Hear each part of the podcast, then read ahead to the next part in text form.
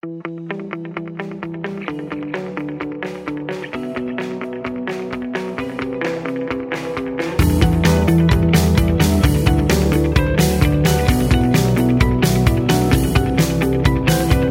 hello and welcome back to Everyday Dadding. We have made it into season two. That is a remarkable thing.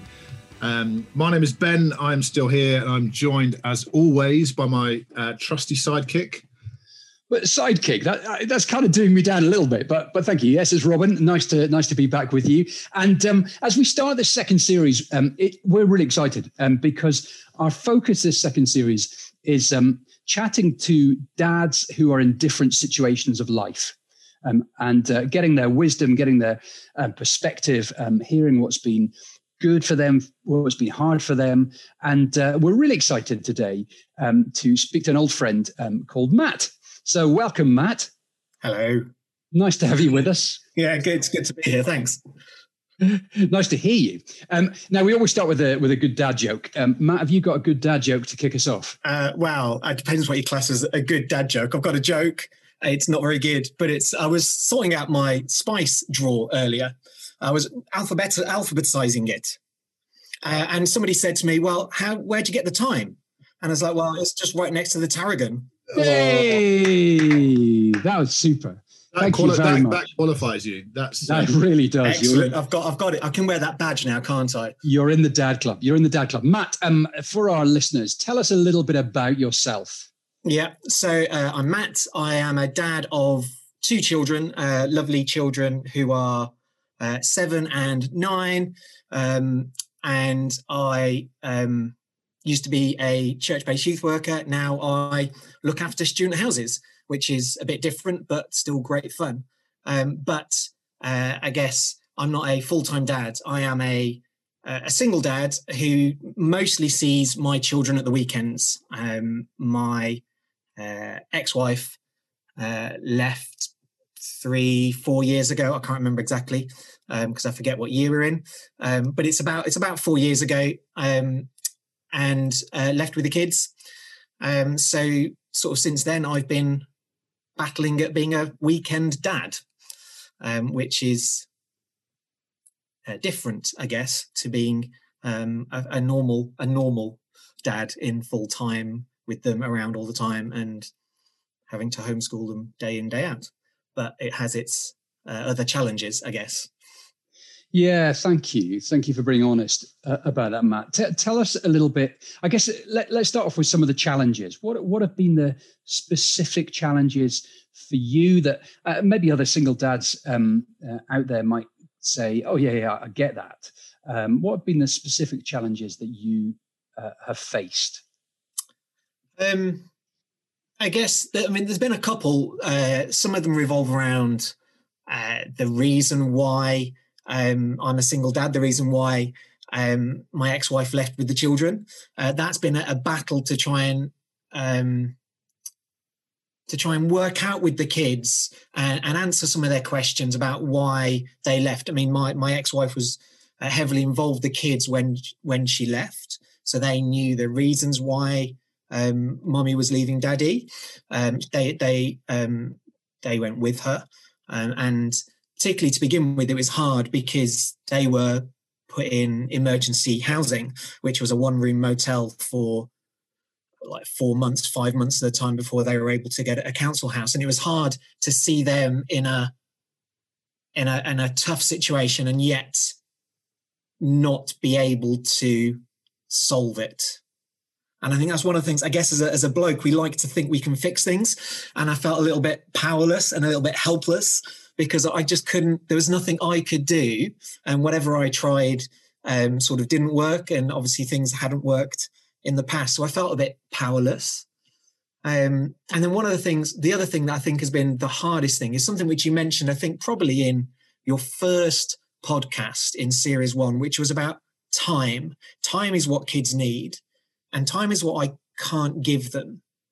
And and that's something that is a is a weekly struggle, I think, because I just can't engage. I don't see them develop in the same way. I'm not there involved in uh, key decisions for them or support for them on a day-to-day basis when they're coming home from school and and have got all sorts going on i'm not there for them and then the other which i mean there's lots of really hard things the other one which which sort of springs to mind i think is my my ex-wife has consequently walked away from faith. Um so the only christian input my kids get are from me at a weekend.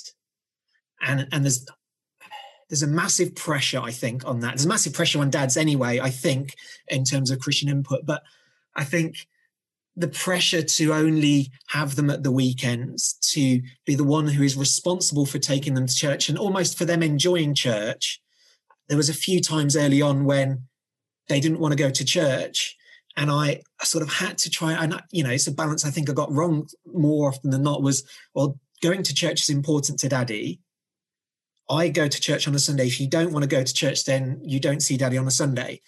And I think that was a line that I've I've softened slightly because I realized that was actually affecting the time that I was to spend with them. But and it has and that has changed because now they've they've come to well before lockdown. They came to enjoy going to church. They came to enjoy um enjoy it. But there was still i still felt that pressure and i still feel that pressure of my complete failure and inability to care for them and bring them up in in in faith things particularly when um, the question came up a couple of weeks ago about about ghosts and about their house being haunted with a a ghost that they've named and josiah hears the ghost talking to him and and I, I, sort of feel that pressure. We were just walking to the park, and he was talking to his sister, and I was I kind of fobbed it off, and then sort of kicked myself. But how like, and then you have to sort of go back and answer it. But I don't have a whole week to to spend time talking with that. It's kind of it's condensed, which makes it more intense. Yeah, yeah, and I can understand the, the pressure on that. What um have you found? Have you have you found a way through that? Have you found I guess I guess my question is what what successes uh, would you say you've kind of discovered through that storm? Um, I guess it's being more honest with the kids. It's them seeing when daddy does something wrong or has done something wrong, how he responds and how I how he responds to me.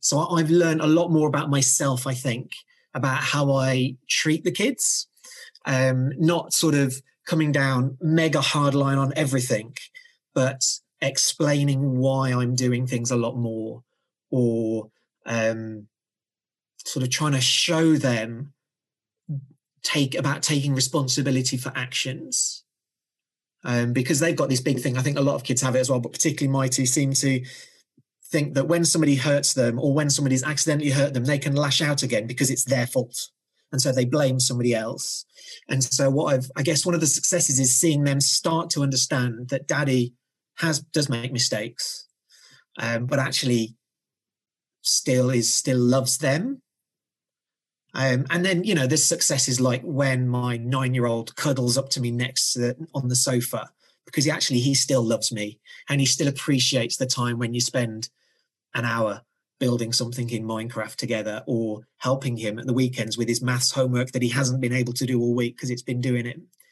Um, and it's and I guess the other realization has been that every every weekend doesn't have to be a mind blowing weekend. Hmm. Um, because there is that I think there is that danger that I felt particularly to begin with. Every weekend I've got to take them out and do something exciting because you know life has got to be exciting with daddy. No, life has got to be daddy with daddy. they don't need they don't need fun trips to SeaWorld or not SeaWorld, Sea Life Centre. Um, they just need their dad to sit down with them at the dinner table, um, which again is something that I've again had to relearn almost is like the discipline of eating together without any other distractions and um, yeah so it's it's certainly taught me a lot more about myself and so i think that's one of the successes is actually it's it's i think it's made me a better dad that's really interesting. Uh, we we talked on the the last podcast, uh, one of the podcasts of the previous season with Ed Drew, and talking about kind of brokenness as dads and just being honest, uh, hmm. which is not an easy thing. I guess it's that's very on the surface for you, isn't it? Um, yeah. And uh, and just kind of for your kids to, yeah, your kids to know that you know life is not perfect here, and this is not what what you intended, and uh, etc. Yeah. Okay.